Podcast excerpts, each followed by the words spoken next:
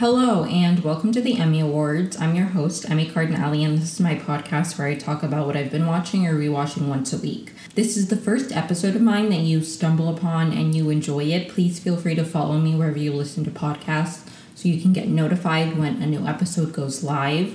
If you've been around for a little bit and you haven't rated and reviewed, please feel free to do that. It supposedly helps. I don't really know. I just hear other podcasters say it, so try and fake it till you make it. In this episode, I will be talking about The Bachelor, Vanderpump Rules, and The Traitors. I will say I'm I'm kind of glad The Traitors is coming to an end because as much as I've enjoyed having this structure, I do want a little bit of change of pace, and I have been watching other shows, but because I made a commitment, mostly to myself, I guess, to recap these three seasons in their entirety, I haven't really felt like I've, I've had that much time to talk about other shows that I've, I've been watching. I am going to briefly, in this introduction, timestamps will be in the description, so if you just want to skip ahead, feel free to do so. But I am going to talk about briefly some other shows I've been watching and thoughts I have about them, and maybe I'll dive more into them as I go. But, anyways, if, if you enjoy it, thank you for tuning in and feel free to hop around. So, shows I've been watching that I haven't been recapping. I have been watching Desperate Housewives. I actually started watching it months ago, I think last summer, but it was when the strike was happening and I made a decision to not talk about scripted TV, so I wasn't talking about it. And then I went months without watching it, and I randomly was like, I really want to watch something I haven't seen, but that's like fictional and not that heavy because I watch a lot of shows that are just like serious. Like, I don't know, I wanted, I, I was like, let me just pick up where I left off for De- Desperate Housewives, and it's so good. I got to season like three and then I stopped for a few months and now I'm on season six within like I think I started watching it like a couple weeks ago, like not even that long. I've like gone through three seasons. It's so good. I love it as a Latina. I love things that I don't know its origin. I don't know enough about like the creators of Desperate Housewives, but it feels so much like a telenovela to me that I'm like love like I love it. Even like the serious things, there are moments and serious episodes and like serious things they talk about. There's so much like levity to it and there's always humor and a serious episode is always like sandwiched in between like really ridiculous plot lines as well. So even when there's like a really crazy sad storyline, like there was don't remember what season this one was. It was a couple seasons ago, so maybe like 3 or 4, maybe it definitely wasn't 5, maybe 3 or 4.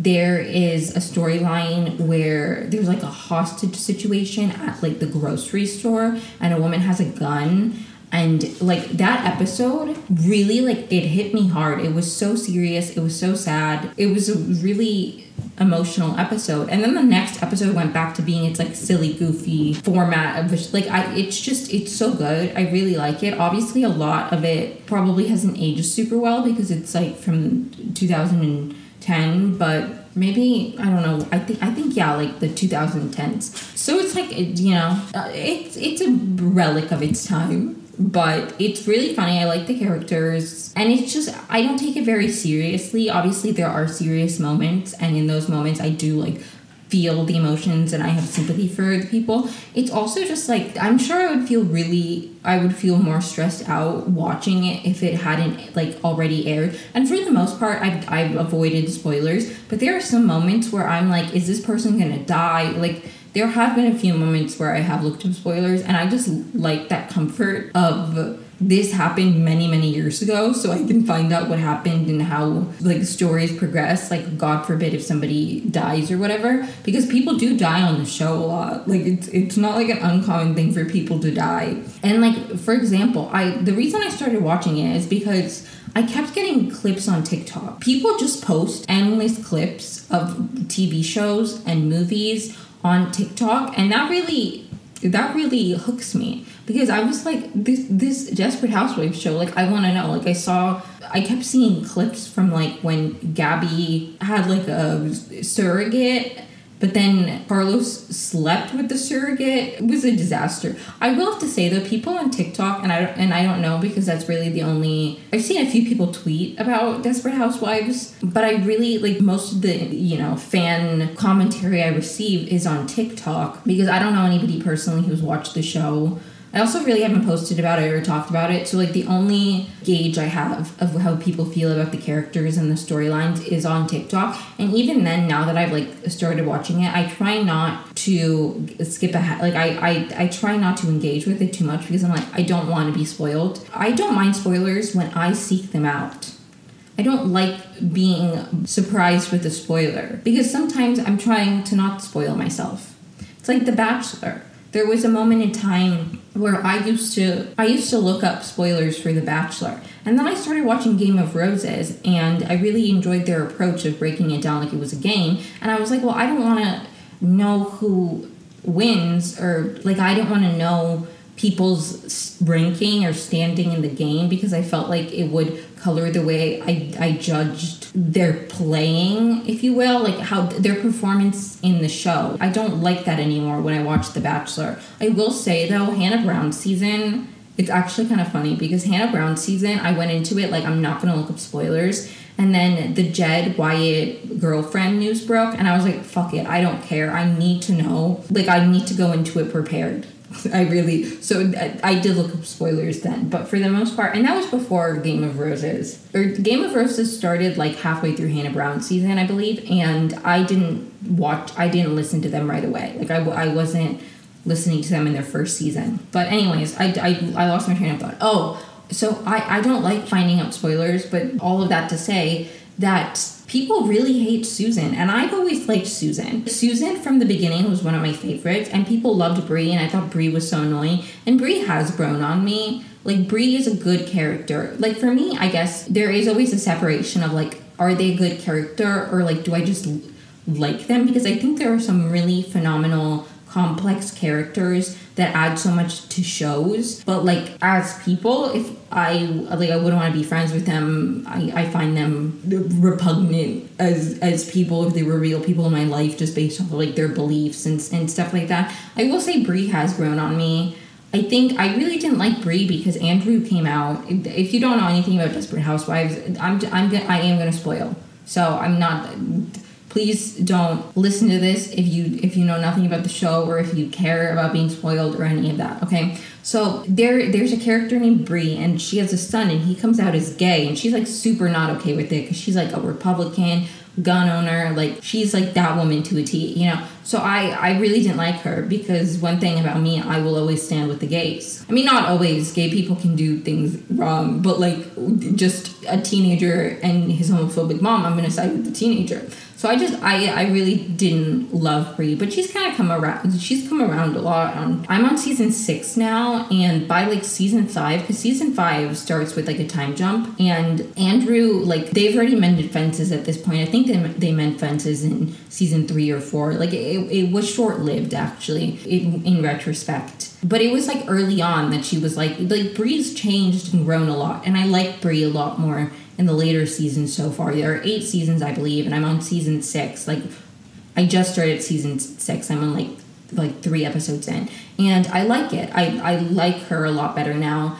Susan, Susan, I get why people don't like her. I don't know. I always found Susan endearing. Julie is my favorite of the kids, and I really liked. I don't know. Susan was always endearing to me, but people hate Susan, and I'm like, I I'm six seasons in. I don't get what like. I guess she's kind of annoying, but like, what does Susan do? I don't know. Like Susan is kind of an annoying character, but I don't get why people hate her so much when the other characters do like really bad things, I'm like, what is the worst thing morally that Susan's done? But I guess people have different like when you're watching one of those shows, show like this where like people die and and and and cra- like crazy things happen. You're probably not watching it being like they're not a good person, but that's how I went into it, being like, I don't like Bree. Like, she's a Republican, crazy conservative homophobe and like I don't know, Susan always just seemed like uh, I found Susan endearing, and I still like Susan, and I still like Susan and Mike. Like I, I genuinely do. Gabby is my favorite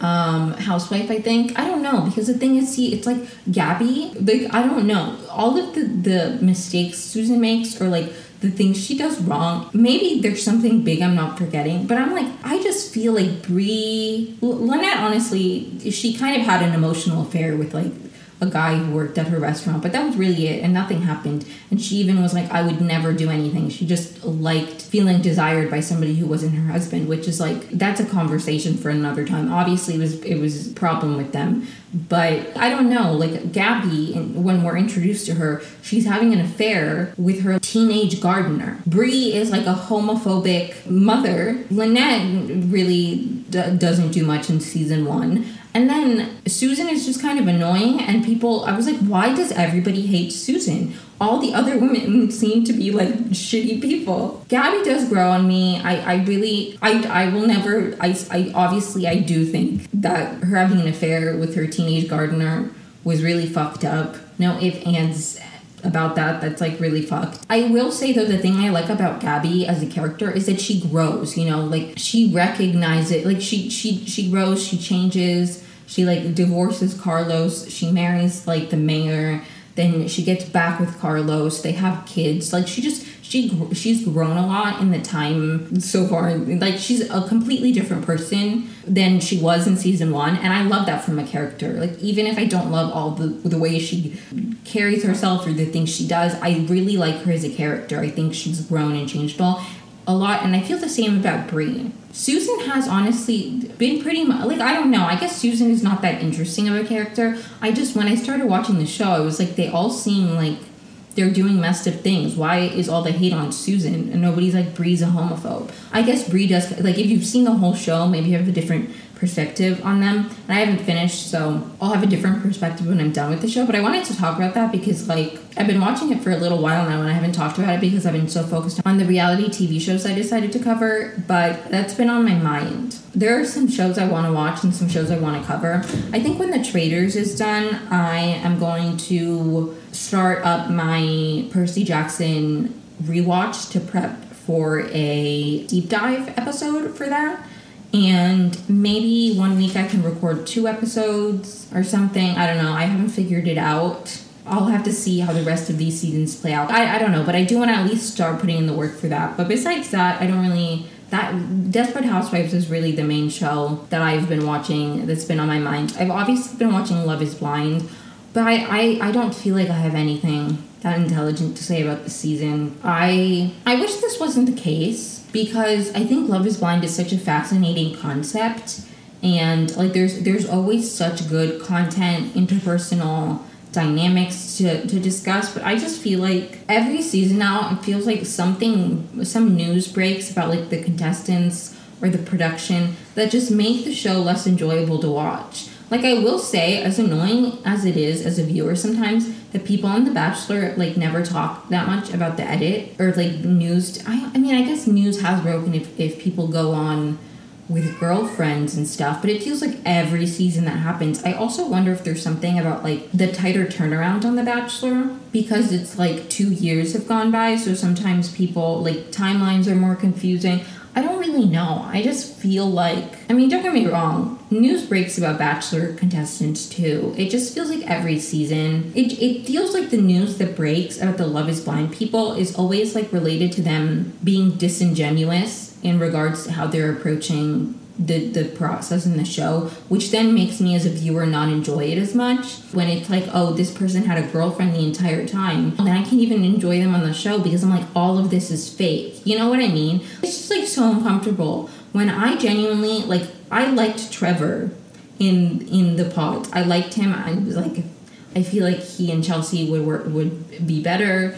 Jimmy only wants to date her because she looks like Megan Fox. Like I had all those feelings, but then news broke that Trevor had a girlfriend going into the show, and his girlfriend like knew, and they were totally cool with it. Like she was totally cool with it. It was like a plan, which is fucked on that girlfriend's part. Like I'm sorry. Now she's they they've broken up, so now she's coming forward. But it's like if they had stayed together, she would have never said anything. Like, I don't know. I can't even when he comes back be happy because I'm like he's annoying. I don't like him. It also it's hard to watch Love Is Blind knowing people have had trouble with like production in the past. I mean, don't get me wrong, like The Bachelor's had has plenty of production issues. I don't know. Anyways, don't get me wrong, Love is Blind is great TV. Will I keep watching every single season? Absolutely. And I am as much as I love a train wreck, I'm also a romantic at heart. So I do hope for love and and for people to last. I also like I don't know, I try to go into these shows very logically. I started watching The Bachelor when I was in high school, and because I was in high school,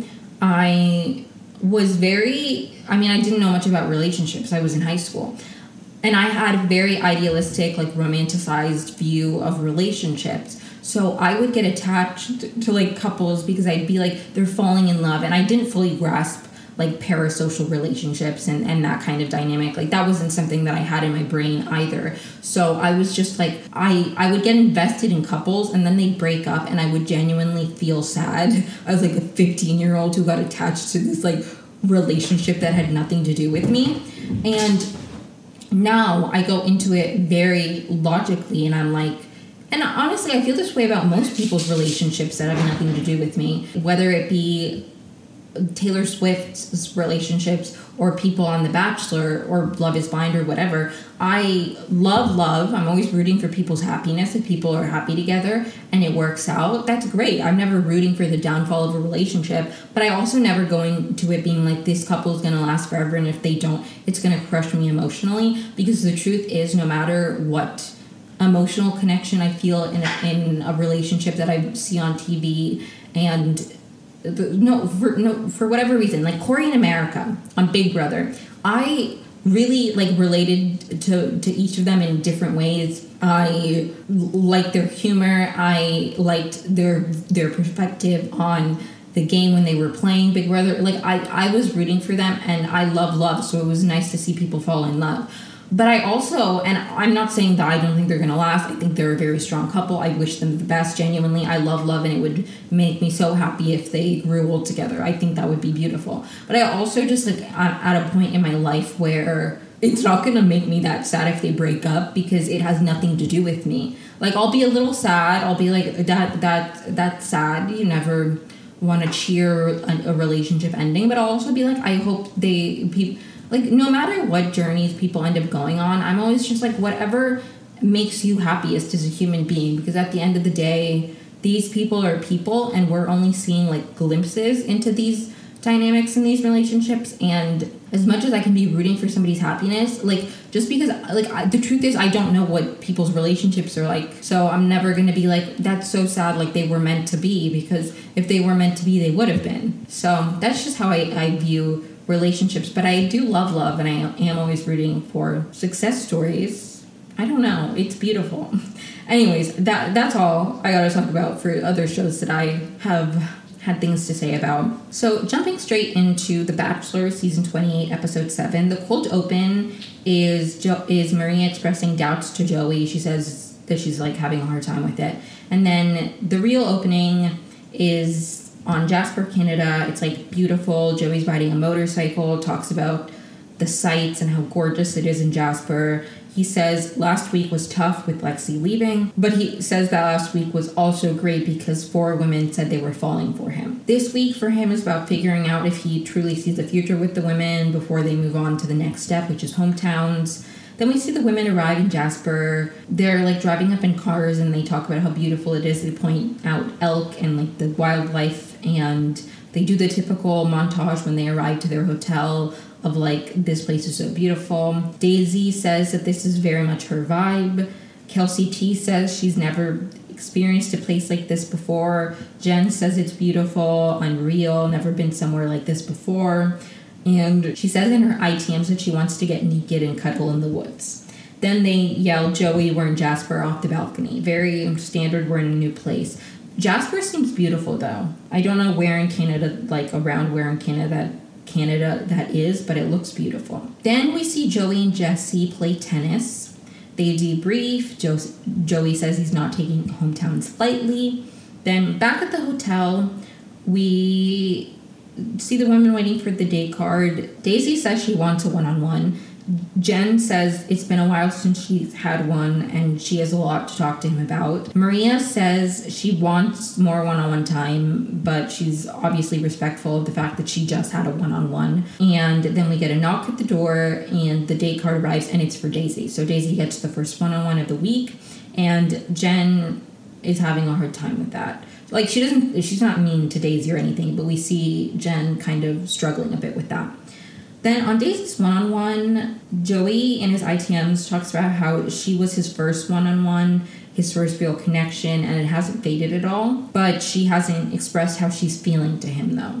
Like a lot of the other women have said that they're falling for him, and Daisy hasn't. On the date, they go horseback riding. It's Joey's first time horseback riding. Daisy says that she says this in her ITMs that she needs today to be able to understand how she's feeling before he meets her family. They then come to the classic bachelor hot tub. They get in. Daisy says that she's excited about the possibility of going home, and then she's like, "Well, I guess I'll be going home either way, but hopefully it's with you." Which is funny. Like it, I, I enjoyed that. They talk about what kind of love they want. She says she wants an unconditional love, someone who even when they hate you, they love you and will do anything to make it work. And Joey wants the kind of love where you can't see a life without them. Very beautiful, sweet conversations. Then at the the women back at the hotel are waiting for a date card.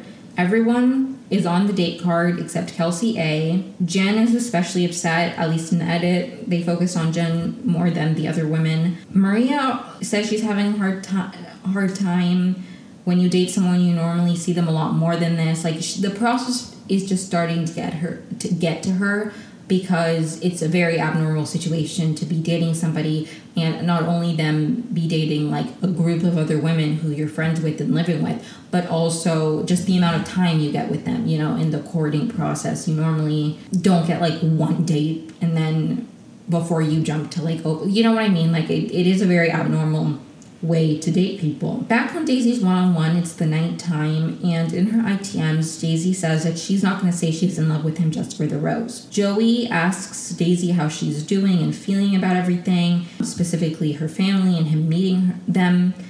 She says that her family are the most important people to her. She needs to see not necessarily how they feel about him, but about how he interacts with her family because the way the person she's with forever interacts with her family is extremely important to her and it'll say a lot to her. She's honest that she really likes him, but she's not there yet. She can see herself falling in love with him, but she's not currently there yet. It freaks Joey out a little bit, but he is typical Joey, very reassuring, where, where he's like, doesn't make a big deal out of it. Daisy says that her family will probably have a lot of questions for Joey, specifically about whether he'll be there for her, like in sickness and in health, because in times where she's been struggling with her health, her family has really been there for her, and they would want a partner for her who would do the same. And and Joey like understands that. He's like super sweet about it once again Joey gives Daisy the rose. It, it'll be his first time in Minnesota, so he's excited about that. And then they end the date ice skating, which is so cute. I, I love that end to a date, like not like dancing into a concert, like ice skating. That sounds so fun. Horseback riding, hot tub, I, dinner, ice skating. What a fun date. And very simple too, like nothing that crazy, but it sounds just fun, like so many fun activities. Then on the group date, it's the last group date of the season.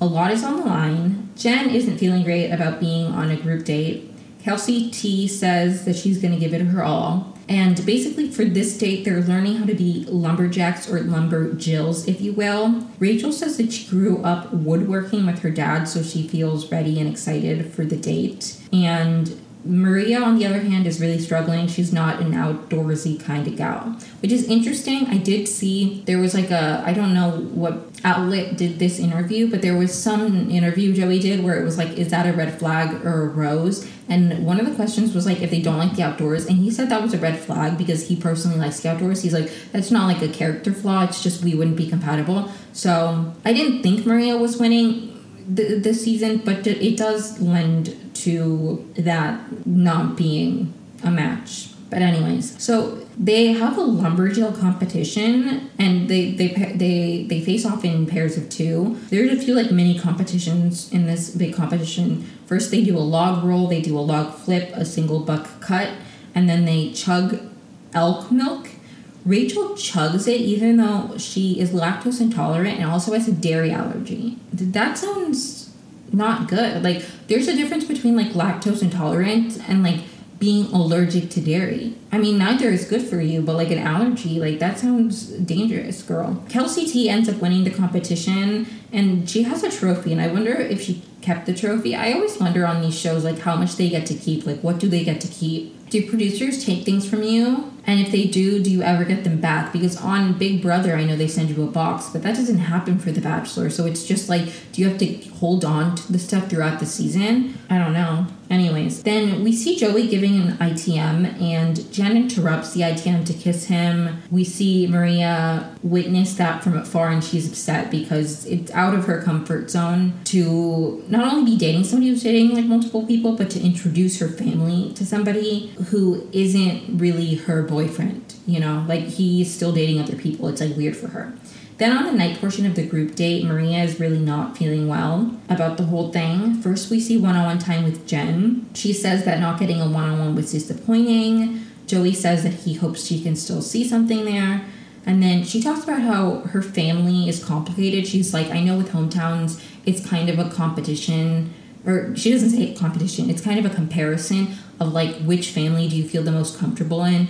And she says, My family is not is not gonna be that family like it's complicated. She talks about how her parents don't fully understand her, which I really it resonated with me as somebody who was born in Venezuela but raised in the United States. I feel like there are even though I was, I was raised Venezuelan, most of my cultural like traditions like food, holidays, all of that like was Venezuelan. There is like a disconnect between I, I think I also I wonder sometimes how much of it is generational, you know, things are so different in this day and age with social media than they were when my parents were my age. There are many factors, but I definitely think I see the cultural difference and I, I, I would feel it a lot when I would visit when I would visit Venezuela and I would I would meet with cousins around my age. I would really feel that difference culturally. It it, it really is difficult sometimes to like there are just things about each other that you will never fully understand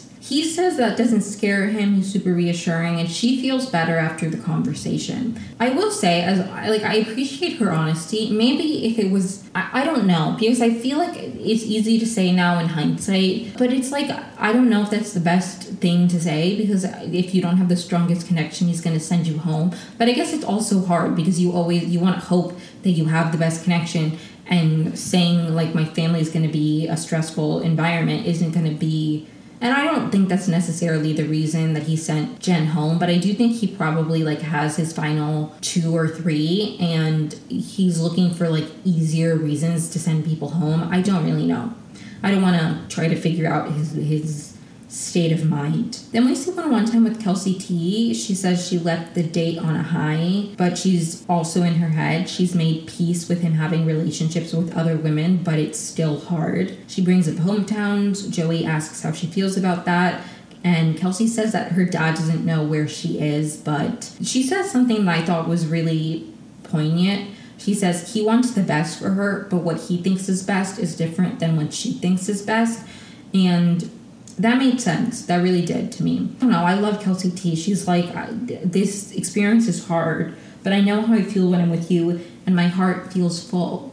It was just so beautiful. I love all the women of the season. Currently, not all the women of the season completely. I was not a fan of Sydney. I will say, I wasn't a fan of Sydney. That doesn't mean that I think she's a horrible person or do I think she should receive hate. Don't send people hate on the internet. Like, chill out. You know how easy it is to like block somebody or mute somebody? and then you just don't have to see them anymore. And I get it. Sometimes I'm a hate watcher. Okay. I mean, actually, I don't get send pe- I don't get sending people hate messages or death threats or anything crazy like that. That I don't understand.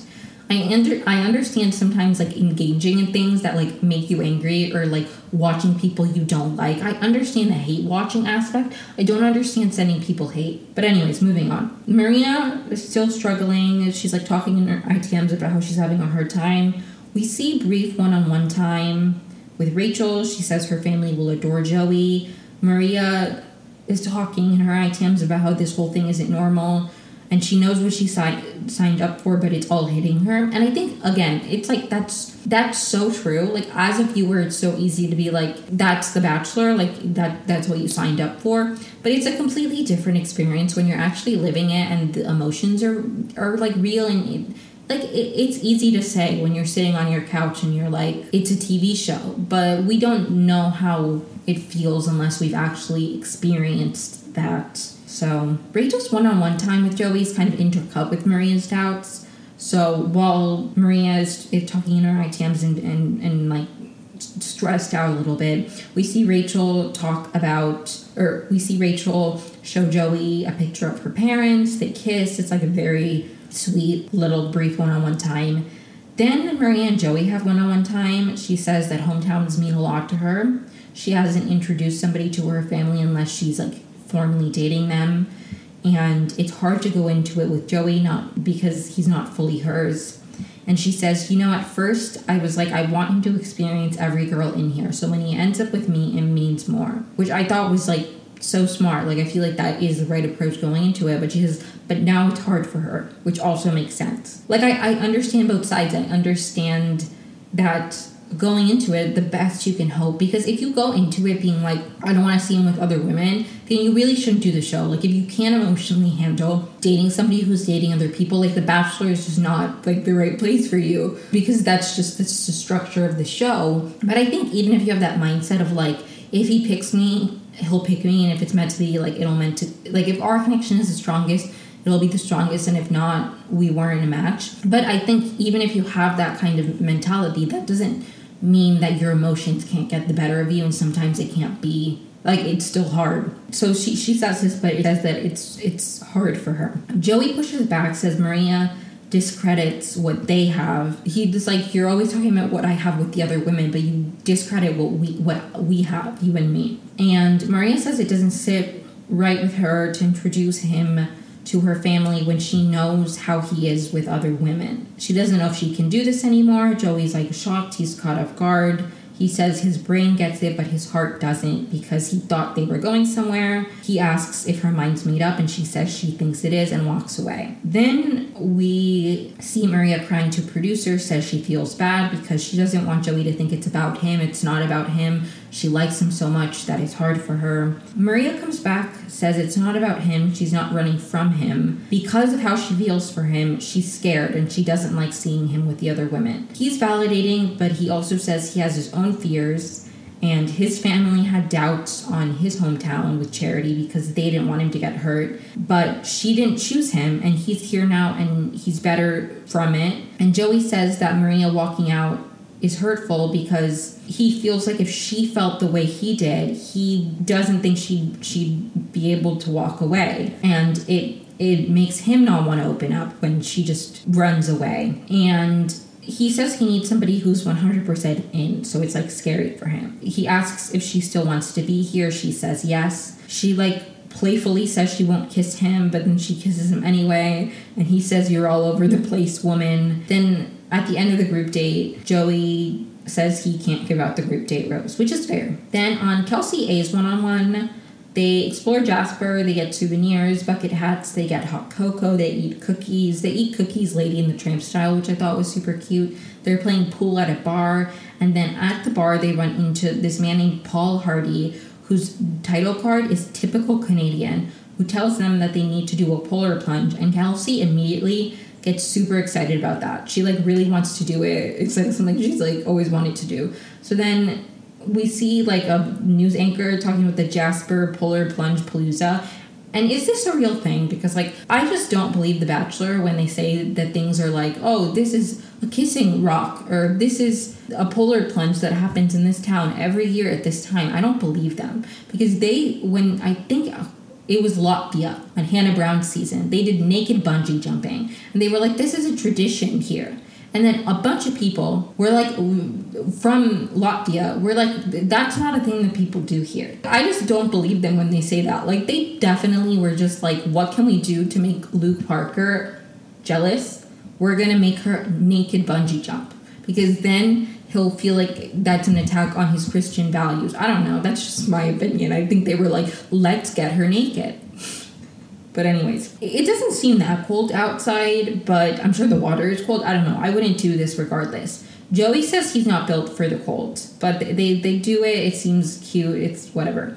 Then women at back at the hotel, the women chat.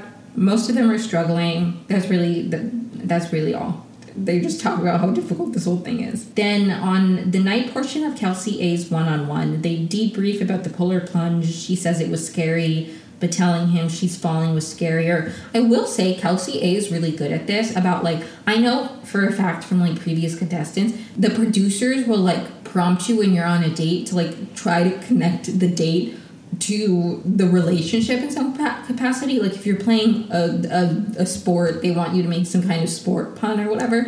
And Kelsey is really good at that. Like when they were jumping into the to the lake, she was like, "This is a great this is a great way to describe our relationship. Like you kind of want to tiptoe in, but you have to just jump straight in. Like I don't know, she's really good at that. Hitting us with the it was scary, but like falling, telling, opening up is harder. Like that was beautiful. She's so good at this. He asks about her family and who he'd be meeting. Kelsey says she hopes that all four of her siblings will be there, but she knows her dad will definitely be there. Says he really stepped up when she was younger and he wouldn't miss it. And then Kelsey asks Joey about his dad, and this is the first time we've seen, at least in the edit, one of the women ask Joey something about himself, which I loved because I feel like we barely know anything about Joey. And he's like really nice. He talks about how his dad felt about going on the show. He opens up a little bit more. And Joey says that he won't get down on one knee unless he's completely sure. And Joey in his ITM says that this is the best conversation they've had that he's had with Kelsey A. She gets the rose. It's really sweet. I love them together. At the rose ceremony, we find out that the cocktail party has been canceled. But at the ceremony, before he reads any names, he pulls Maria, Joey pulls Maria for a chat. He says that he wants to feel confident that she wants to be here. He's very clearly, I think Joey was probably afraid that something that she would say that he would say maria will you accept this rose and she would say no i can't do it or something like at the ceremony so i think he just needed to verify before the ceremony that that feeling she was having of like I want to leave hasn't come back because she did say yes I want to be here but she did also earlier she did kind of flip flop like she he was like is your mind made up? And she was like I think it is. And then she came back and he was like do you want to be here? And she's like yes. So it was and then she's like I don't want to kiss you. And then she kisses him. Like I understand why he is kind of probably wants to verify. He wants to feel confident that she wants to be here. She said that she likes him a lot to the point where she doesn't like seeing him with other girls. Her insecurities got the best of her, but she's here and she wants to be here and she wants to prove to him that she's not running away. He doesn't love the response, but he accepts it. Then the rose is presented in order. Rachel gets uh, the first rose and then Maria gets the second rose.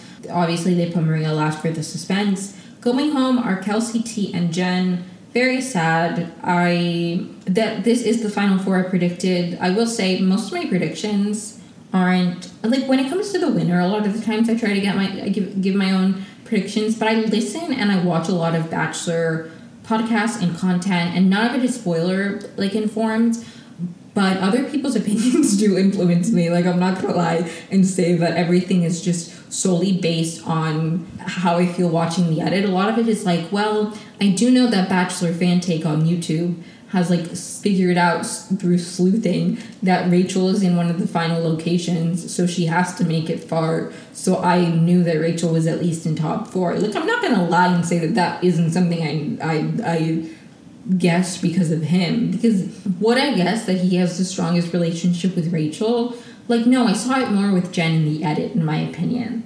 But again, it's the edit, who knows? But, anyways, um, my predictions. So, I think hometowns really really will say a lot so i don't i don't know i think final two like i'm not sure about who's going next but i think it'll either be maria and then Rachel or Rachel and then Maria. I think it depends on if somebody has a really negative hometown, if Maria maybe changes her mind again and wants to leave. Like, I don't know, like maybe they're setting this up because Maria will also self evict. Not self evict, like this is Big Brother, like self eliminate, sorry. like, I don't know. In that regard, I don't really know. But I, I, I don't think, like, I, I think the final two is Kelsey A and Daisy. I am leaning towards Kelsey A I just see it more with her. I like Daisy. I have nothing against Daisy. I just really love Kelsey A and Joey's dynamic. I, am rooting. I'm rooting for them as a couple. But it, it'll definitely be Daisy and Kelsey A at the end. I also think just you know, with Joey's fears, I mean something could really change for Daisy, but she just seems further behind than the other women. even though Joey's relationship with her isn't further behind. Like, I think Joey feels stronger for her than he does for the other women, but she doesn't. Like, let's say her love level is at like a two right now. All the other women are at like fours or threes or fours. And she's like, she's behind, but Joey's level for Daisy is at least a three, and and for some of the women it's a three or a two. So it's like you know they have mismatched love levels currently. So I just don't know about. I don't know. I see it more with Kelsey A right now, and that that's just my my two cents. I do think Maria goes next based off of Bachelor fan takes sleuthing. Rachel is shown in a preview for a fantasy suite date. So, based off of Bachelor fan take, I will say the final that Maria's going home next week after hometowns, and then Rachel will go after fantasy suites, and then the final two will be Daisy and Kelsey A. And I think he ends up with Kelsey A. And those are my predictions. But moving on, to Vanderpump Rules, season 11, episode 5. This episode is called Lake It or Break It. The episode opens with like glimpses into people's mornings, as it always does. Scheana's morning, Lala's like Scheana getting ready, Lala getting ready, Katie and Ariana in a car, Tom and Tom arriving to like a store where they're going shopping. We see James in his car with Graham, and he doesn't know how Ally will react. He hasn't told Ally yet.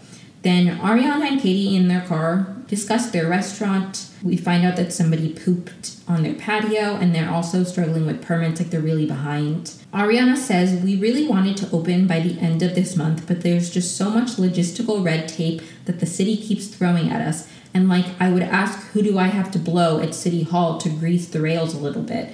But it's West Hollywood. They're all gay, which I thought was a funny little. That was funny. I enjoyed it. Katie and Ariana talk about how they want the water glasses from Pump. And Katie also says she has no FOMO about the trip. And then she says, I'm not even sure Tom Schwartz thinks it's a good idea that he's trying to bring everyone together. I think he just is such a people pleaser that he doesn't want to leave anyone out. And I just have to say, Katie is so right. But more on that later. Then Katie asks Ariana what will happen if people come back like besties with Sandoval, and Ariana says it'll be tough, but she needs to respect her own boundaries and she's not going to be loyal to people who aren't loyal to her, which I think is fair. Then James arrives at his house with Graham, and Ally is shocked at first. Their cat has never met a dog before. Mr. Banks, their cat, has never met a dog before. Ally says she doesn't know if she's ready in her confessionals. And Ally has like a lot of sympathy for Raquel. She like asks she asks James if Raquel knows, and he's like, no, and and it's he's our dog now. And Ally's like, that's kind of sad, or that's kind of mean. And James is like, is it? And she's like, kind of. It would be really hard for me if somebody took Banks after I lost everything.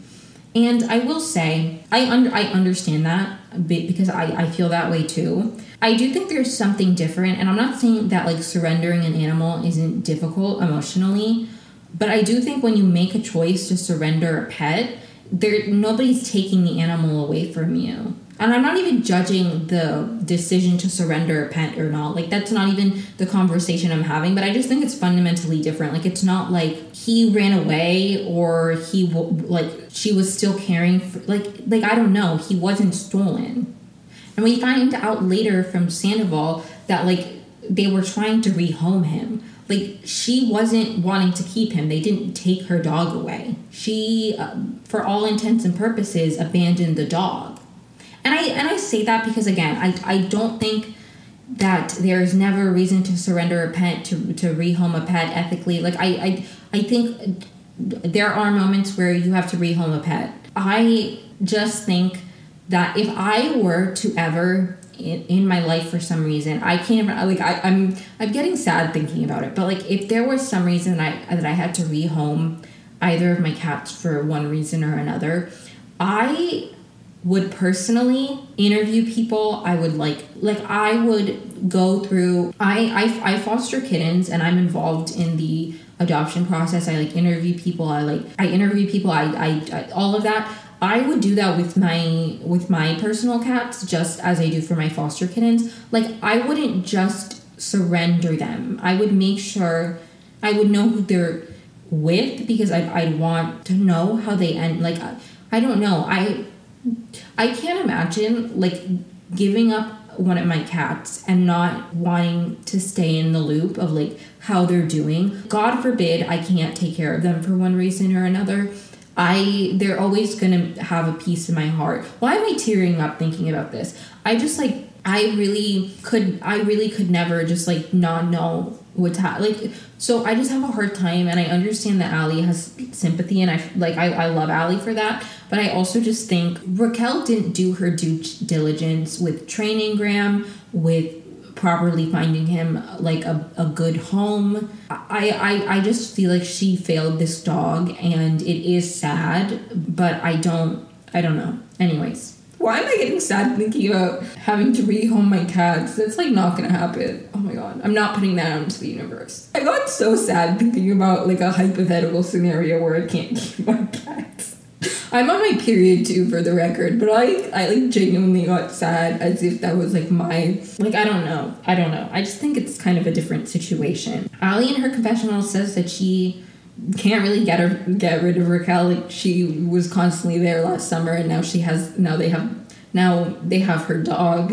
And Ally's also worried about Graham's behavior because obviously she doesn't want her cat to get hurt, which is so valid. Then we see Tom and Tom shopping. Schwartz says that somebody sent him an article about Raquel not going by Rachel. Sandoval says that he knew about the Rachel thing, but it wasn't his place to reveal that. And he says this like it's some big like secret and I even I have to say I don't like the way like Rachel talked about people calling her Raquel and then people calling her Rachel as if it was like a dead name. Like she was like, it's just respectful when somebody wants to go by something, and it's like that. That's true, but your name being Rachel and then you wanting to go by Raquel or vice versa is not the same as like somebody changing their name for like a gender transition for, for like there are a lot of different reasons that like name changes I mean, obviously, it's rude to call somebody something that they don't want to be called, but it's like disrespectful to another level when you're like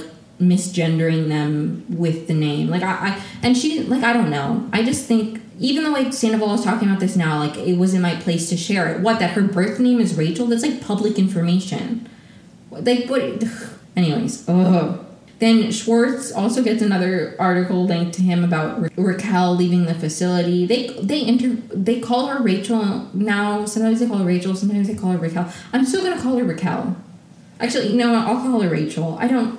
I'll call her whatever I wrote in my notes at the time. But anyways, um, Schwartz gets an article about Rachel leaving the facility. Sandoval says he knows that she left because his text went through, but he still hasn't heard from her, and her publicist is ignoring his calls. Schwartz is excited about the trip. He is going into it with positivity. Sandoval says he just wants to have fun. And then Sandoval asks the store owner if they have knives. I, I found that weird. I don't know. Then Schwartz is trying to tell Sandoval that it would be like a good time to have conversations with people and he's just not ignoring him. He's just not responding, sorry. Then we see Brock and Scheana shopping for like swimsuits and stuff. And Scheana's stressed about the trip. She has mom guilt about leaving her daughter, and she's also scared to sit, stay in the same house as Sandoval. We find out that Scheana's nanny has less time now because the other family that she nannies for just had a baby, so it's just not going to work. Brock is upset. He's kind of harsh. He really wants them to have a nanny. And I wrote in my notes, watching their dynamic just makes me deeply uncomfortable. Like, I just don't feel like I have much to say because I'm just like, uh, why am I watching a couple have like I don't know. It adds nothing to the plot. It makes me uncomfortable. I don't like judging people's relationships, and and I just I really feel myself judging their relationship, and I don't like it. I'm like I don't like the way he communicates. I but I don't know. Scheana thinks it's weird they're arguing in front of people they don't know at the store I, I have no commentary. It's just, it's very uncomfortable. Then we see everybody getting ready for their trip at Katie's apartment. Schwartz drops the dogs off, tells Katie that Sandoval's coming to Tahoe. We see Lala packing, telling her mom that everybody but Katie and Ariana are going. Then Anne and Tom are interacting. He asks if his all black outfit will help if he gets stabbed. And Anne is kind of like, yeah, I'm, I mean, Uh, it'll cover up the blood, I guess. Like, why is he such a weirdo? Like the knife, the blood. Like, wh- why are you preoccupied with violence? This is not normal. Ally and James are packing. James says he dropped Graham off with Lisa because it was too late to add him to their flight plan, so he's going on Lisa's private jet. Ally's nervous about seeing Sandoval and specifically his reaction to Graham. Then everybody arrives at the airport. We see them on their flights. It's like a little montage, whatever. Then we see Lisa in Tahoe. She's doing a photo shoot with wolves for her new restaurant because it's called Wolf. Then she calls Sandoval and Schwartz. Sandoval says that Scheana said hi to him at the airport and he's really happy about that. And Lisa says to keep going with this energy, and Sandoval cries. He's so touched that they said hi to him, which I'm happy for him, I guess. Then they arrive at Tahoe, they pick their rooms, they do the bachelor style, we're in a new place montage. I wrote that in my notes. I don't know why. I thought that was so funny of me. I write these notes and then a couple days go by and I'm like, man, I'm kind of funny sometimes. And then Schwartz says in his confessionals, I don't want to jinx anything because we just got here, but there's an air of peace from here, who knows what's possible? You know, we bond a little over this trip. The next thing you know, we're all one happy family, and it's because of me. And it really just made me think of like how Katie was like, he just he doesn't want to leave anybody out. He wants everybody to be included. It's like he really is just like such a Libra, wanting everybody to get along. Like then Brock and Scheana's dynamic continues to be uncomfortable. I wrote in my notes either they're bad communicators or the editors hate them and they're only leaving like the bad parts in because all we've seen and I understand that relationships have conflict and when you're editing a TV show you want to show the the conflict. You don't want to show people just having a great time.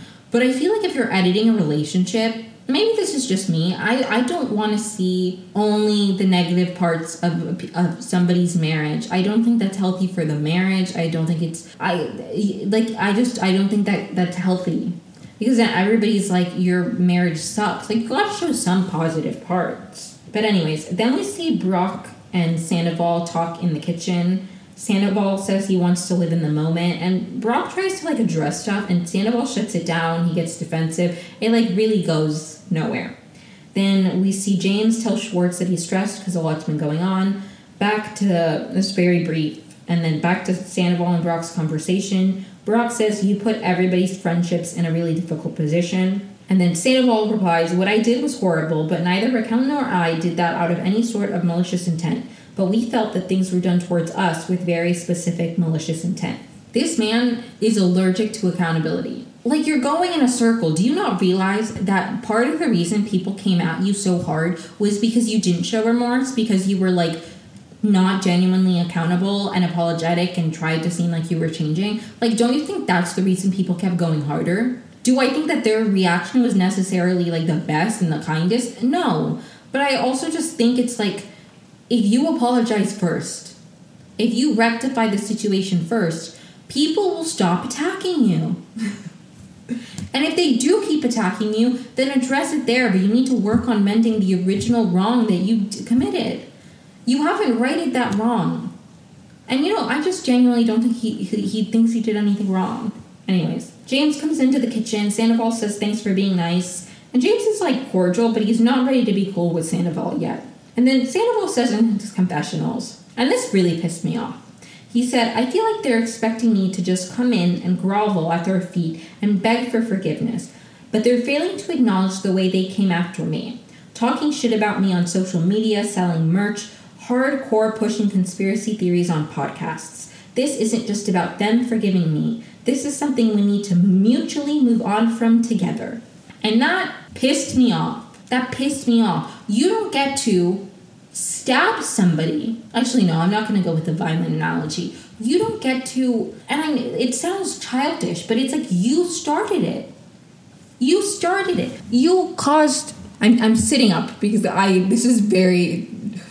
Oh, okay. You can't wrong people, and then they react in a way that upsets you, and now you're upset, and they have, and and so they owe you an apology that's not a healthy way to rectify a situation. That's not a healthy way to rectify a situation. Like you're saying, yes, I hurt you, but then he's saying, yeah, like I caused harm, but I didn't mean to cause harm, and people caused me harm, and they clearly meant it. I, I just like, what? How can you say, uh, yes, I caused harm, but I never had any bad intentions, but the people causing me harm did have bad intentions. You don't know people's intentions, first of all. You're not in their brain. You don't know people's reason behind things. Maybe they didn't have bad intention either. Maybe they were reacting out of pain, out of being triggered. You don't know people's intentions, first of all. Second of all, I don't understand how somebody can have an affair for nine months because a nine month affair or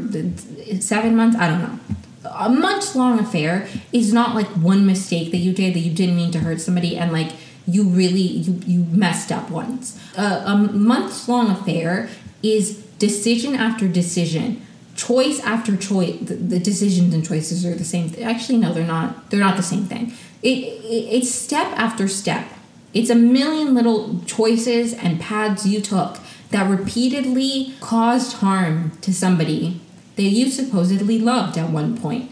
That is not, I didn't have bad intentions.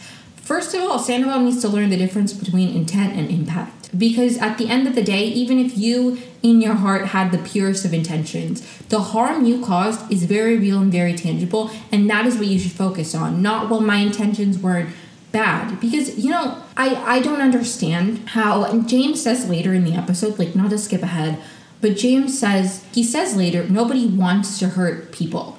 But you did something that you knew would hurt somebody. And it's like that that that is what it is. That's a great way to describe it. Most people don't go into situations being like sometimes people do. Sometimes people are are mean or they're reacting from a place of hurt and they want to say something hurtful. But a good amount of the times when we hurt other people in our lives, it wasn't intentional. And it can be kind of, you know, nice and reassuring to know that the person wasn't trying to cause us harm. But when you go to somebody and you're like, hey, that hurt my feelings, you don't want somebody to be defensive and be like, "Well, I, I didn't mean it that way. Why are you why are you mad at me? I didn't mean to be hurtful." You don't want that because you know what it is? It's invalidating. You want somebody to say, "I'm so sorry. I really I didn't I would never intend to hurt you. I'm so sorry." That I did. How can I rectify the situation? And that's like not even like a very in depth.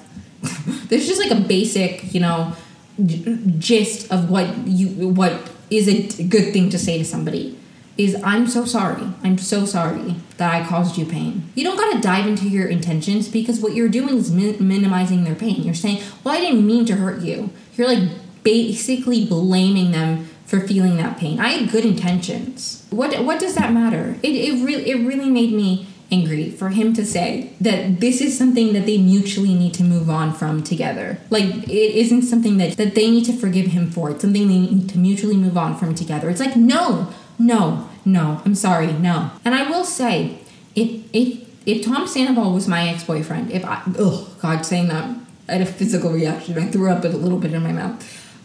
if I was Ariana and and all of this happened, I, honestly, watching the show back would just validate to me and confirm that I don't want to be friends with anybody who is friends with Tom Sandoval because somebody who is so unable to to acknowledge the pain they caused to the point where they're like this is something we need to mutually forgive each other for. Like, no, there is no mutual, because, you know, actions have consequences. And maybe the consequences then also caused you harm, right? But you need to start with the action that led to the consequence. And then once you've, like, you know what I mean? It just, it doesn't make sense. Like, no, no. Tom Sandoval is unable to be like, I did something wrong, point blank, period. It's always, I did something wrong, but what other people have done is just as bad, or what people have done is worse, or I hurt you, but we both hurt each other, so it doesn't. Like, it's always, it's never just, I'm sorry that I hurt you. I'm sorry that I did this. It's we together, we both caused each other harm. And you know what? I have, I, I will admit, okay, I, I, I am 24 years old. I will be 25 in June. I am significantly younger than Tom Sandoval, like two decades younger than Tom Sandoval. Actually, maybe like one. De- no, I, I, don't know. He's like forty, right? It's like fifteen years younger than him. Let's say. I, don't know how exact how old he is exactly, but like he's at least a decade older than me, and I recognize this behavior to some extent uh, as something that I once did. Okay, maybe like a couple, like a few years ago when I was really mentally unwell. I hadn't worked on myself. I I I, I recognize this to some extent. Okay. I have in my past, and this is not something I'm proud of, okay? I'm not. I've worked on it and I feel like I've gotten a lot better. I I think I'm a lot better at communicating now. I think I am hopefully not this way anymore. But there would there would be moments in my life where I would have a conflict with somebody and then that conflict would trigger my self-esteem or my ego or some deep rooted insecurity that I had from some past trauma and it would make me so mentally unwell that I would be like defensive and I would be like I want I I am so unwell right now like like yes I hurt you but you've triggered me like I I did that constantly I deflected I always and and and honestly the relationships I have now are so much better now that I'm not that way. Like not just for the other person. Like I I feel like I'm causing less harm, but I also it's so much easier for me now to communicate properly when I'm not reacting this way.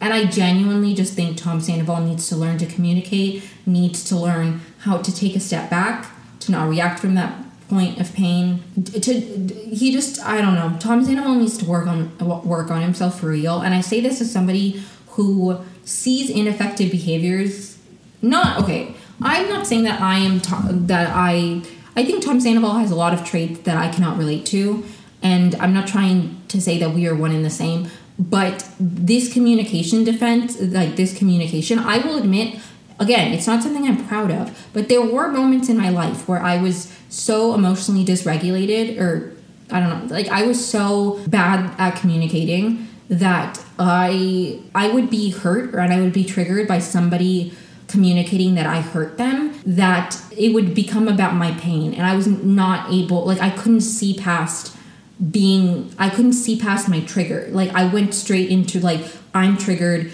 I, I would react emotionally I would not I would not see the other person's side I would be like I'm I'm so unwell right now like I'm so unwell I'm hurt too we're, we're both causing each other pain and I would fail to realize that I was the one who initially lashed out. Like I was the one who initially caused that harm. And that's okay to say sometimes because it does feel shitty to hurt people. It does. Hopefully it, it feels bad when you hurt people. And I am somebody who and again, I'm not saying that this is exactly how Tom Sandoval feels. I don't know the man. But for me, it would really trigger me because I have very low self esteem. I have a lot of like issues regarding my self esteem and my self worth. And it genuinely like it felt like it triggered my like sense of self because I was like I'm not a mean person I'm not like a selfish person but the reality is just because I don't feel like that defines who I am as a person that doesn't mean that there weren't moments or there aren't moments in my life where I am selfish where I am hurtful where I am mean. Like I I, I don't know. I it it's not it's not a healthy way to receive feedback. Not even just selfishly selfishly. If Tom Sandoval only cares about like even if it's just for your own well-being it is not a healthy way. It's not like it really is not a healthy way to exist in the world to view feedback and people expressing their hurt uh, by your actions as like an attack on your character. It really is emotionally taxing to feel that way. And it feels so much better when you're able to be like, I was hurtful, but that doesn't mean that I'm a bad person. And it doesn't mean that this relationship I have is not good or that I shouldn't be in this person's life or they shouldn't be in my life. It just means that I was hurtful in that instance. And that's all it needs to be sometimes. Tom Sandoval, uh, these people saying, and maybe the way they've communicated isn't the most effective, but people being hurt by your behavior and the way you, people pointing out that you hurt them and critiquing your behavior is not, it's not an attack on your sense of self. Like it doesn't need to be. And, and again, I'm, I'm probably projecting, and maybe this isn't why he acts this way but I, I, I genuinely I, I I recognize ineffective behaviors in myself. And again maybe i'm projecting and i don't want to i don't know this man's brain. I'm just i i know how i've dealt with feeling initially defensive when somebody comes to you that you've hurt them. I felt that way before. And it's just not good for you because you're not solving the problem. Like if it is genuinely like triggering his sense of self or whatever, or or if it is a similar experience that I have, like it it doesn't help. It doesn't help. Anyways, sorry. I didn't mean to, to talk about myself, but it's just like it it sucks. It sucks to hear that you hurt people, but you can hurt somebody, and and all that means is that you hurt somebody. It doesn't mean that you're a bad person. It doesn't mean that you're evil. It doesn't mean like it, it doesn't have to mean anything about your moral character. I think the way you respond, if you further cause harm, again, I don't think that necessarily says something about your character, but like if you don't put in the work to learn how to not cause harm and and and not like double down and then cause more harm with your reactions, then you're doing yourself and other people in your life a disservice, I guess, is my TLDR. Anyways, sorry. Sandoval tells the group he has a guided meditation person coming the next day. Lala in her ITM, not ITMs, in her confessionals, I they're the same thing, says that she thinks it's admirable that Sandoval is working on himself. I really don't see it. I feel like maybe he's working on himself, but I wish I don't know. And again, maybe I'm projecting. Like maybe his issues are completely different than mine and the work he needs is not the work that I needed. So maybe I shouldn't assume. I'm sure people feel defensive in in response to crit- criticism for a variety of different reasons and my own self-esteem and personal issues and personal traumas are not exactly like Sandoval's. We are different people. I shouldn't project my own experience onto him. Regardless of the origin, I do just think that behavior, which I recognize in myself as something that I have done in the past, I do genuinely just think that's a harmful way to deal with conflict, to deal with harm you've caused, and to mend defenses. And I and, and I don't regardless of where that comes from and regardless of what work he would need to do to maybe fix that behavior, I do feel comfortable and fine saying that I don't think that behavior and that way of communicating is healthy. I'm not a therapist, it's just my opinion. Anyways, moving on. Lisa arrives to the lake house with Graham. Everybody's like shocked. James reveals that he's meaning him hippie. He says it's an homage to his godfather's dog. He says he could never have dogs growing up, and now that he finally has like a dog of his own that he can name, he wants to name him Hippie because he says he didn't name Graham. James is kind of shady about how he talks about the situation. He's like, "This is what happens when you leave and you can't deal with it."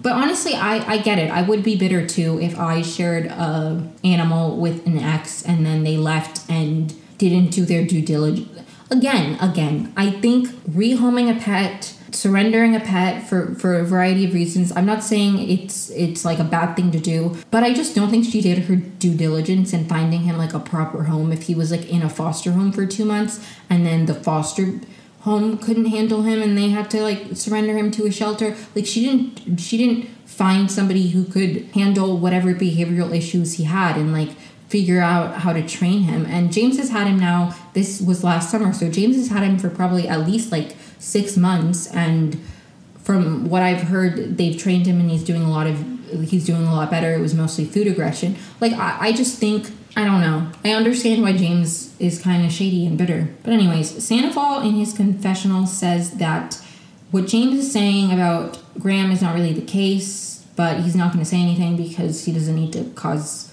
conflicts. Again, Sandoval just drives me crazy. I really, I try so hard to go into these shows and not make judgments and moralistic judgments on people's character and like be like, I don't like them because the truth is I don't know them. But there are sometimes when I'm watching these shows and I'm like, God, I don't like these people. I really don't like Tom Sandoval. You know what? I don't care. I don't like Tom Sandoval.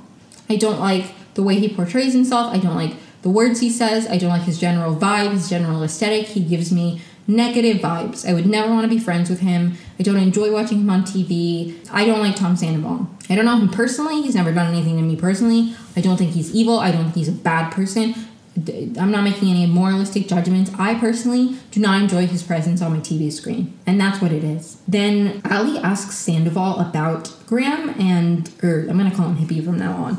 He says that Hippie attacked a couple people and they just couldn't do it anymore and the last he heard they were trying to rehome him. Again, all this tells me is that Raquel did not do her due diligence as a dog owner. How do you leave for like months and you don't even like like I don't know. I like that doesn't make sense. Like I like is that not how is that different from what James was saying? Is like oh you go away and you can't handle it or you can't deal with like deal with the consequences. Like maybe his framing wasn't exactly right, but like, is what happened not that Raquel basically abandoned her dog? I just think if you're going to rehome an, an animal, you need to do your due diligence. You need to. I don't want to keep harping on this, anyways. Um, also, what does he mean by attacked a couple of people? I've seen. I'm pretty sure Ally has said that he like bit a, pup, a cup. Maybe he bit like somebody. It was like food aggression. I don't really know. I don't think he attacked people. Attack is a very strong word.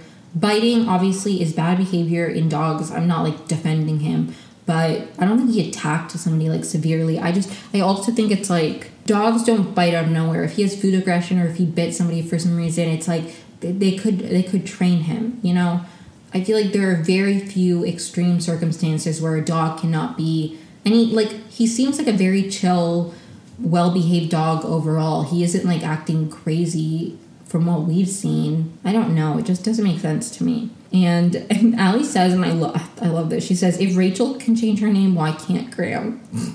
I loved that. Then they have fun at the lake. Then we see Ariana back in LA. She's on the phone with her like house designer. What are they called? Interior designer. And she's talking about the house. She says that she says in her confessionals that Tom wants to buy her out, but she's concerned about the furniture. She's like come around to him having the house, but when she says the house, she means the four walls, not the stuff inside the house, because a lot of it was acquired like jointly and she doesn't want or it was hers and she doesn't want to be like you know taken advantage of which i think is fair she wants to make a list of everything and like where everything was from like which I, I think is smart. Then then back at the lake we see Schwartz tell Lala and Scheana that Sandoval cried on the car ride over. Ally tells James about what Sandoval said about Hippie. Then Scheana FaceTimes her daughter. Brock says he needs to be more aware of his surroundings and considerate of Scheana's feelings. They kind of like, they mend somewhat their fences, but their dynamic just makes me uncomfortable. I don't know. Then everyone arrives at Lisa's restaurant. It's like still in construction. And they all hit the wall and she like yells something that bothers them James starts and he says should have looked after Graham better. Then Schwartz says he doesn't want to be single at 40. Scheana yells motherfucking restraining order. Sandoval yells like a ton of things. First he yells scumbags and cheaters. Then he yells worms with a mustache. Charles Manson's son. Then he just yells Lala. He yells James Kennedy. He he yells um, Scandoval. I really can't stand him. And then Lala says, How about you hit the wall for your actions, though? It had to do with everybody else, but let's remember why this all happened. And again, it's like that is the problem. Sandoval can never be like, I started this. I was the one who initially caused harm. It well, the way they reacted to it was just as harmful, if not more. So who's really in the wrong here? It's like you. You were the one who started it. That's okay to say sometimes. I promise the world won't end if you just say, I'm sorry that I blew up the entire friend group, that I ruined everybody's dynamic, that I, that I put people's li- like that I that I drastically changed the course of everybody's relationships. Things will never be the same, even if he is somewhat welcomed back into the group and Ariana eventually is cordial with him.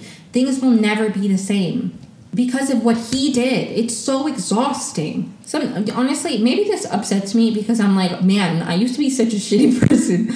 I don't know. I, I, I, don't, I don't think I'm a shitty person. Nor do I think Sandoval is necessarily a shitty person. I think there also is like a difference between somebody in their 40s acting this way and I was like in my early 20s I really feel the older I get, like I feel my my my my brain developing more. Like I feel more and more mature. I feel a lot more capable of handling things, a better communicator. A lot of it is obviously like I'm not going to discredit the work I've put in because I I don't think this has just come naturally, but I do think a lot has come with maturity and stuff. I just I do think there's something different about somebody in their like 40s. And it's never too late to change your behavior and get help and that's not what I'm trying to say, but I'm just like I don't know. I try to have some more grace for myself because it's hard because I'm, I try to have compassion for for people like Tom Sandoval, but then I'm like I don't want to put myself in the same category because I don't I don't know. I don't I don't think I'm at his level. but I, I like the thing is I can I can't acknowledge that the way I used to communicate and the way I used to respond to feedback and to criticism and to somebody saying I hurt them was really unhealthy. It was very harmful the way that I would double down and I would get defensive and I would not be able to see past my own insecurities. And I had to just like take a step back and realize that I what I was hearing wasn't what the person was actually saying to me. When I would have issues with people, no nobody was really ever saying to me, I mean, you're evil, you're a bad person, you're selfish, I hate you. Like nobody was saying that to me, but that's what I was hearing when it was like this hurt my feelings. I would hear like that I'm the worst person ever. And it's like nobody said that. It was just triggering a part of me that that then I I wouldn't be able to see past that and I just I wish Sandoval would like be able to to recognize that. But anyways, and I don't know, maybe that's not what's happening with him. maybe his sense of morality is like impaired. I don't really know. I'm not trying to diagnose him. Moving on. I had a dinner with Lisa. Lisa says Schwartz being sad about being single at 40 made him sa- made her sad. And Lala asks about Joe, and like, I wrote in my notes, like, at this point, I just want them to date. So the ongoing conversation about whether they're dating or not can feel relevant because it's like, at this point, I get it, okay? They're not dating. I don't care about this Joe person. Sorry. Then Lisa puts James on the spot and asks him something he likes about Sandoval, which was like super awkward. Then Brock asks about the house. Sandoval says he offered to buy her out and for her to be completely done. And I wrote in my notes, I think that's the problem. I think the problem is that that he just wants to give her a check and for her to move out and that'll be it and she wants to like properly divide their assets and like actually take inventory and not just leave which i think is fair she doesn't want to completely lose everything she doesn't want to have to have a fresh start because he made the decision to wreck the home and sandoval says he hasn't spoken to ariana since the reunion then Scheana in her confessional says she can't imagine being Ariana and living in the same house as Sandoval because it's hard for her to even be at the same table as him. Then, post the dinner with Lisa, the gang gets a drink. Lisa's not there anymore. And Lala asks about the meditation stuff, and Sandoval kind of explains what it's going to be like. And then Sandoval pulls James for a chat he says that he just wants to coexist. He was overwhelmed when everything was happening. He says he and Raquel never meant to hurt anybody. James responds, Nobody wants to hurt anybody, but you knew it would. And that's exactly what I was saying earlier. Most people, when you hurt, like, I, I don't know the statistics because I'm not like a statistician, but I would, I would probably say that most people and most of the harm caused in the world, a good amount of it isn't isn't from malintent at least in interpersonal relationships, I'm sure we hurt a lot of the people we care about because not out of malintent. And, and again, I think that is is a problem that I would I personally had where it was hard for me to be like this person isn't reading into my intentions. They're just commenting on how what I said or what I did made them feel. Like they're not saying they're not reading into my intentions and i'm trying to defend my intentions when my intentions weren't even in question. It was like the harm caused by what i said you know? So like I, I don't his focus on intention to me is saying that he hasn't been able to separate like intention versus like the behavior itself and the car the harm it caused if that makes sense because James is right. Nobody wants to hurt anybody, but you but you sometimes you do something and you know that it can that that it's hurtful. And maybe you don't recognize it in the moment because you're acting out of emotion. But when this was an ongoing thing, like there has to be a moment in the quiet during the affair. You're not always actively participating. There has to be moments where you're with Ariana and and you realize I'm cheating on her. I'm causing her pain. Like is there not that recognition when you're Anyways, I really just keep repeating myself when it comes to Sandoval. Sandoval says he asks what could have come of this that wouldn't have been catastrophic, and James says, "Don't you think if you were smarter, you could have ended it with Ariana, made it work, work with Raquel?" And Sandoval says it's not that simple.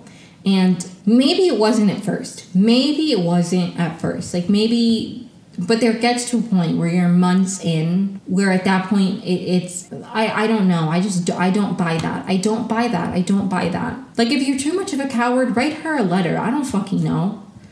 She found she found out because she found explicit images on your phone It just makes no sense. It makes no sense. And James says it comes down to not being able to like man up and leave the relationship. And that's exactly the point. There's there's always like steps, you know. First you find yourself getting too close emotionally and then you're spending more time alone and then you, you recognize that you're attracted to the person and you still keep entertaining that. Like there are steps. There are a ton of steps before you even cheat that you can stop yourself. But even after the first time you've cheated. The second time seven months in seven months in and and and it's not that simple. Like there is there's got to be a point.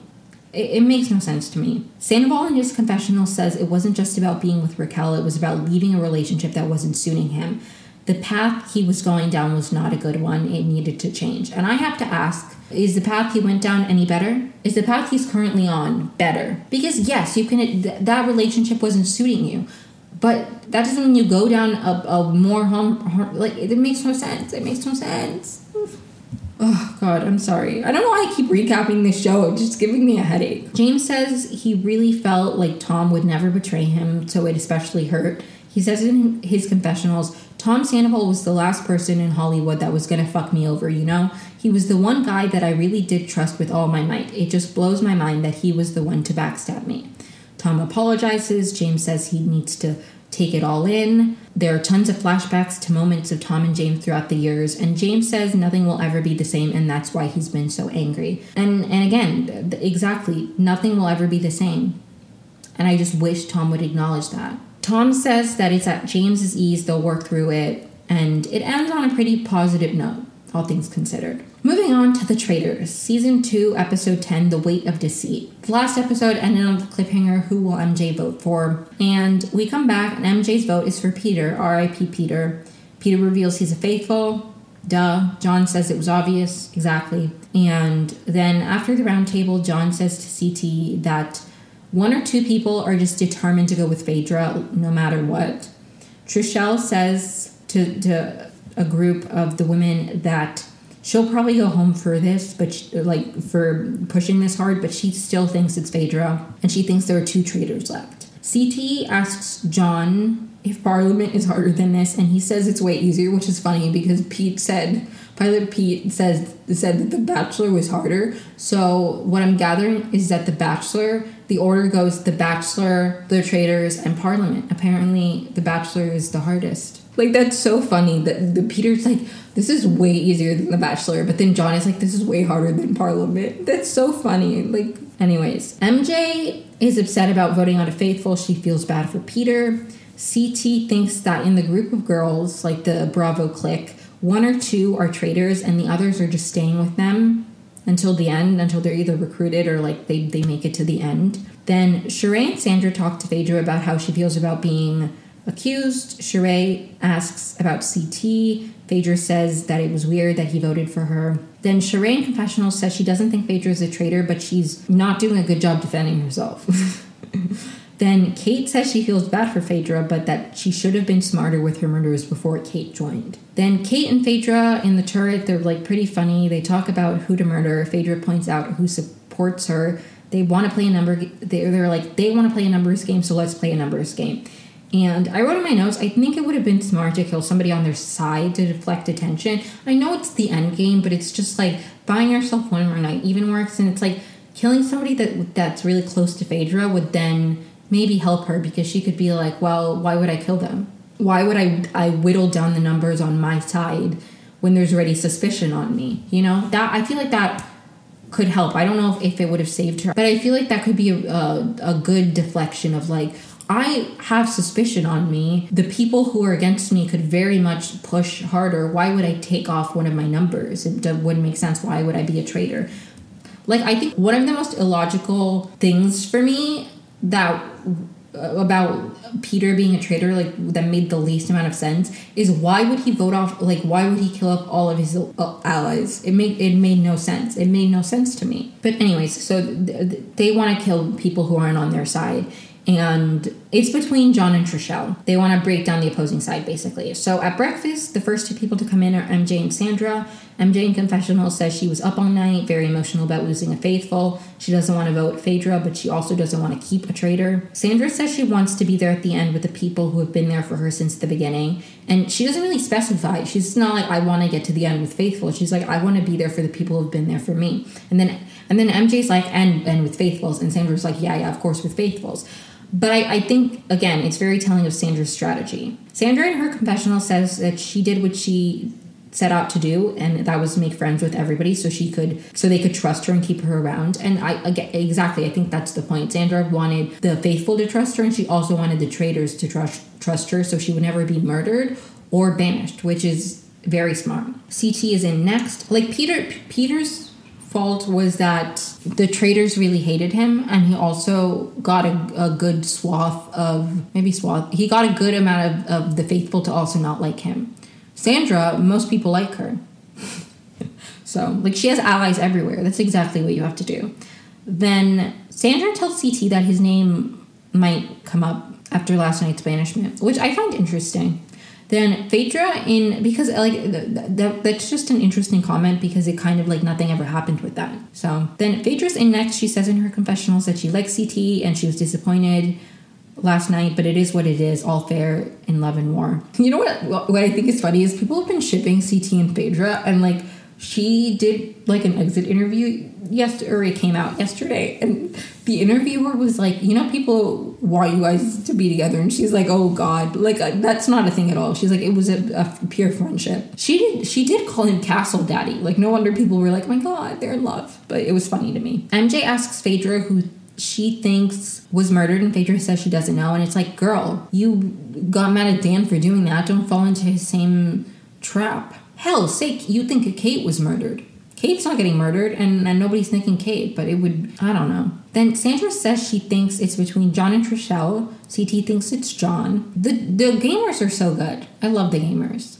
like I know they've kind of been whittled down at this point, and like say what you will about the non-gamers, but I liked the gamers. I I, I I'm sad that so many of them were whittled down. But anyways, then MJ asks the group what they think about Kate, and Phaedra says she thinks she's a faithful. CT then asks if Phaedra thinks anyone's a, a traitor, and Phaedra says, "Well, there there has to be a traitor left." And again, that's a bad answer. Give a solid answer. Then CT says that he knows none of the housewives were murdered. Again, why I think killing off some of the people from your side is a good idea, especially after the sides have been used against you at round tables as reasonings for banishment. Then Phaedra in her confessional says if she can get through today, it's all over, which is not really accurate. I don't remember exactly how the endgame works because I've only seen one season, but they do at the end have a final opportunity to say, we still think there's a traitor in the group it's not just like you get through this night and then you're you're good to go. You've made it to the end. They still have the chance to vote you out right at the end. And if some of them are smart, they're probably keeping around a traitor. Like I think Sandra probably knows that that like Phaedra is a traitor. I don't know if she. I think she, she. I think Sandra has known who the traitors were. Like she's known that the traitors were on her side, but she wanted them on her side. Anyways, then Sheree's in next. She says in confessionals that she believes Phaedra is a trustworthy person, but if she's not a traitor, she doesn't know who else it could be. Then the last people who haven't come in are Kate, Trishelle, and John. Sandra says it's between Trishelle and John, and if it's not, she'll be shocked. Then MJ says, This is so frustrating to have to say this. But at the table last night, when Peter said, Why would I murder someone from my own team every single night? That was a good point. And I'm like, literally, MJ, you're so right. It's nice to see her regret. I was like loving MJ this episode. I'm like, you know what? You made a mistake, but at least you can recognize it. She says that if Trishelle or John are murdered, she thinks Phaedra has to be a traitor. Then the last two people to come in are Kate and Trishelle, so R.I.P. John. We see a flashback to the turret. They say that Phaedra has the best chance at a round table without John there because like John talks too much. And then we see John get his little death note, and he's not surprised at all. Back at breakfast, Trishelle wants to figure out how to convince Phaedra's people to vote against her. She says this in her confessionals. Then CT says he hopes he is as functional as John was at his age. And MJ said, I don't think he's old. I think people in England just don't get Botox, which was so funny. Ugh, these they're so funny. Like the show's really funny. I, I, if this wasn't, I mean, I, I'm talking about it on the podcast, so I was going to keep watching anyway. But I have to be honest, Peter leaving really it's not that I don't like anybody left on the cast because I genuinely do, but all the people that I went into the show knowing have been like sent home at this point. And so I I got to admit I would be a lot less invested if the show wasn't about to end and also if I wasn't covering it because all the people I, I cared about have gone home. But all that being said, they are really funny and the show is like very entertaining, so I am enjoying it. Uh, but it, it, was very it was devastating for Pete, Pilot Pete to go home. You know what? Because if Pilot Pete like if their arguments made sense, maybe, but it's like Pilot Pete has been like the most obvious faithful the entire time. Him potentially being a traitor and their reasoning was so weak to me because maybe like some of their points like if you look at the evidence of peter being a traitor the evidence of like reasons that it would make absolutely no fucking sense for him to be a traitor were like way, way longer. Like that list was like five times longer, if not 10 times longer. Like it made no sense. So I think that made it even more painful. But, anyways, they toast to John. CT imitates him. Kate asks the group how many traitors they think are left. MJ says two. Sandra says there could even be three. Then Alan comes in, hints that the mission involves a bridge. CT is the only man left, and he says that he feels like he's on a dating show. He jokes that the winner of today's challenge will get one-on-one time with him. This is like Peter's gone. You're mocking The Bachelor. It's so rude. it's so rude. Okay, Bachelor Nation doesn't deserve this amount of disrespect. I'm kidding. Then after the breakfast, but before the mission, Sandra and Phaedra talk. Sandra says that anything that happens will be put on Phaedra. Sandra in her confessional says that she won Survivor twice because she was able to be friends with the people she needed to be to befriend, and that's what she plans to do here. And to me, that indicates that she knows Phaedra is a traitor, but she's going to be friends with the people she needs to be friends with, including traitors. MJ needs to talk to Sheree and Kate to convince them that they can't let their loyalty blind them. She says that they need to vote for Phaedra and that Phaedra can maintain her cool in difficult situations. Kate changes the subject. She thinks that she says that she was thinking Sandra could be the other trait, could be a traitor. Then MJ is really bad, like struggling in her confessional. She's like, Kate, Sandra could be. I think MJ is just really doubting herself and kind of struggling. Then Kate says in her confessionals that she's determined to stop the traitor hunt. CT and Trishelle talk numbers. They agreed that the Bravo girls won't vote for Phaedra. Trishelle is mad that they didn't listen to her two roundtables ago. She thinks she's been pretty spot on. Trishelle says CT is the only person left that she trusts. Trishelle then cra- crashes the Bravo chat and CT eavesdrops. Trishelle basically accuses them of knowingly keeping a traitor. MJ says there's no way she would, it wasn't intentional. And MJ says Trishelle is 100% part of their group. She like doesn't want her to think that that they're like excluding her. Then on the mission, they like have to search through like a pile of, of mud or leaves or whatever to find gold nuggets, and then they have to transport them across the lake on these wobbly bridges to the other side until they it's like on like a scale and until the scale is balanced then and it'll be balanced when they reach $30,000 and each gold nugget is worth $150 I believe. Phaedra tries to go across first and she falls. There's lots of arguing when looking oh and there's also one shield in the pile of stuff. There was lots of arguing when looking for the gold and the shields.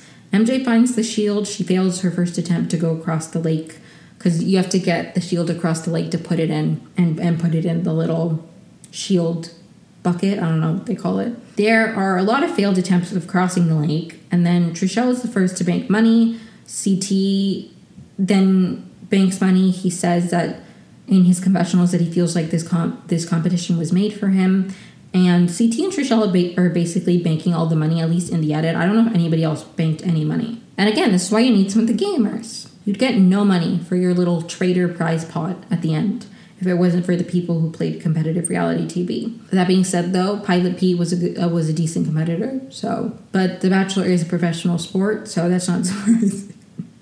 Then CT banks the last money they needed, and MJ does get the shield to cross the lake right before time's run, time, time runs out. Like Alan's counting down 10, 9, 8, 7. Like I I obviously like for competition shows they can't rig everything, But I don't believe that the times they tell us that things take actually are accurate. They fudge those numbers a little bit. Like the first competition, like the amount of times that they've been like cutting it close, like right, like the last minute they get it in. That can't. That doesn't make any sense. That doesn't make any sense. Then after the mission, but before the round table, so like at dinner basically, Trishelle asks Sandra and Sheree what they're thinking, and Sandra says she already knows it's Phaedra, which again just kind of reinforces to me what I was saying earlier about Sandra like saying that she's going to be friends with the people she needs to be friends with. She was willing to be friends with Phaedra even knowing that Phaedra is a traitor, which I take no issue with. Sheree is torn. She needs to talk to Phaedra, and then we see Kate, MJ, and CT talking, and Kate is trying to take the heat off of Phaedra. So she says that they should save Phaedra for the last day when they know, like, she wants to save the, the one they're all sure about for the last day when the money's on the line, and that they should go for like the second most likely person because everybody's everybody agrees there's a second traitor. So she thinks they should vote Sandra tonight.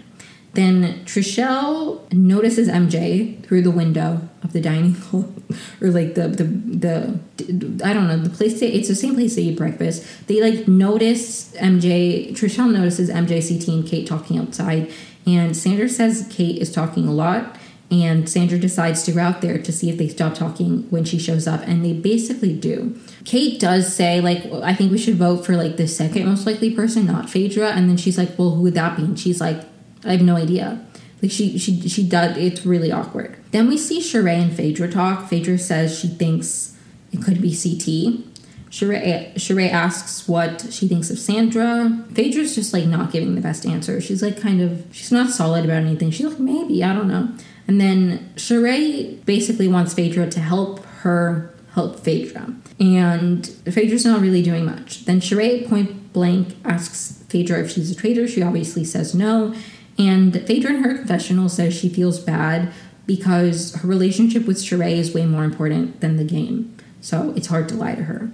At the round table, Alan gives his little speech, and then Trishelle speaks first and accuses Phaedra. MJ says she didn't think Phaedra was a traitor, but she does think Phaedra could handle it because she because of everything she's dealt with. She's it's like a compliment. She's like, I really didn't think you could be a traitor, but like you could handle it because of how strong you are. Sandra says it's hard for her to say anything because you set out to play the game, but you can't help but make friendships. And it, it would kill her if Phaedra ends up being a traitor, but the signs are there. Phaedra, again, does not do the best job defending herself. She says it's ludicrous. She says they have absolutely nothing concrete on her. She, I think she's just given up at this point. Sheree says she doesn't want to believe Phaedra's a traitor, but she doesn't know. She asks Phaedra if she has anything to give them, and Phaedra says she's exhausted. She's like, it, it, I'm, I'm exhausted. Kate, I think this is the moment that really, like, Kate is like done. Kate's frustrated. She says in her confessionals that she's gone to bat for Phaedra and now she's not even fighting for herself to stay. Then the time for talking is over. The votes are as follows Sheree votes for Phaedra. She says something really sweet about sharing the experience with her. Then Kate votes for Phaedra, calls her selfish, says she's more selfish than skillful in the game. MJ votes for Phaedra. Phaedra votes for CT because she's for girl power. Then Sandra votes for Phaedra. Trishelle votes for Phaedra. CT votes for Phaedra. And Phaedra reveals she's a traitor. She does a little fake out where she's like, she calls herself a faithful traitor. It's kind of funny. They cheer about getting a traitor out. CT says he wants the faithful to win. He wants to get to the end game. So basically, he's saying he doesn't want to be murdered tonight. They know there's one traitor left. There has to be. Kate thinks Sandra is her chance to get somebody else voted out and save herself.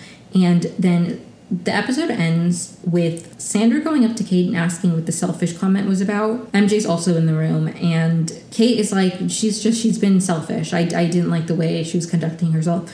But Sandra's very suspicious about this. She says alarm bells went off, and that's kind of where we leave the episode. And I think this season, this isn't an original thought. I think I saw Andy Herren tweet this maybe, but I think this season has been setting up a fa- for like a faithful win, for like the faithfuls to win.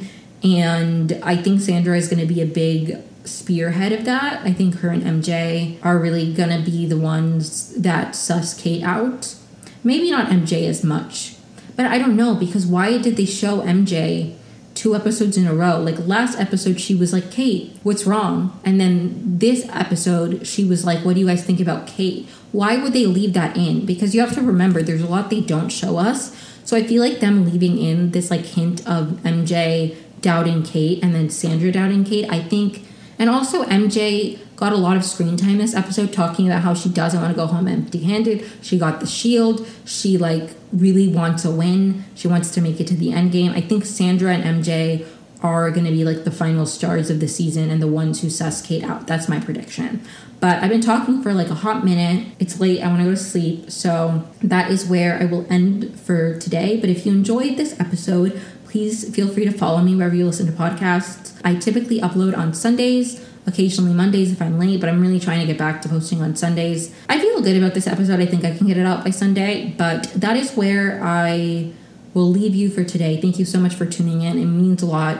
And as always, you can always reach out to me on any social media if you have any comments, concerns, feedbacks, critiques, all of that. I love to hear from people when they're watching the podcast or they're listening to the podcast. It really it warms my heart when people are like, "Emi, I'm listening to your podcast." It's always friends of mine, but if you're not a friend of mine, that's okay too. I do check my message requests on Instagram. So thank you so much, and um, I hope you have a great week, and you'll hear from me next week.